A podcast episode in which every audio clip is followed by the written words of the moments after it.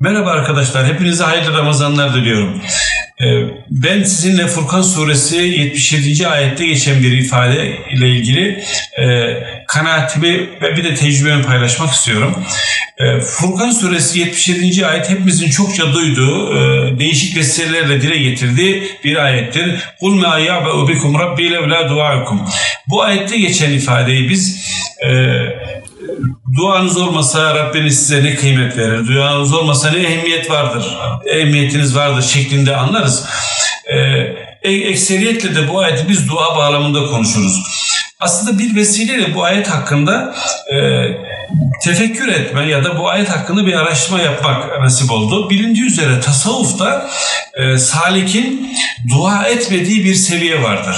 Yani e, sülüka giren kimse belli bir makama geldiğinde o makamda Allah'tan hiçbir şey talep edemez.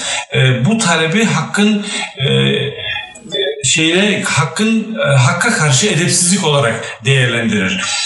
Acaba e, bu ayetle e, kişinin yaşadığı bu hal arasında bir çelişki var mıdır e, sorusunu tartışırken e, üzerine biraz derinleşme imkanımız oldu. E, ben sonra bir vesileyle Buhari'nin dua bölümüne baktım. İmam Buhari dua bölümüne girişte e, bu ayeti alıntılamış. Ayetin bu kısmını daha doğrusu Furkan suresindeki ayet Furkan suresinin 77. ayetinin sadece bu kısmını ayetin çünkü devamı var alıntılamış. Sonra demiş ki İbn Abbas dedi ki e, dua burada iman manasındadır. Ardından diğer e, rivayetleri sıralamış e, Buhari.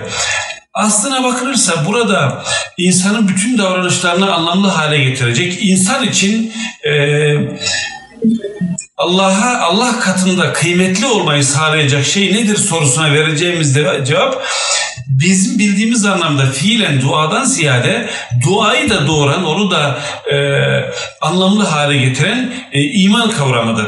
Gerçekten de ayet imanınız olmasa e, ne değeriniz vardır e, anlamında yorumlansa daha isabetli olur e, kanaatine vardım. E, hepinizin Ramazanı şimdiden mübarek olsun.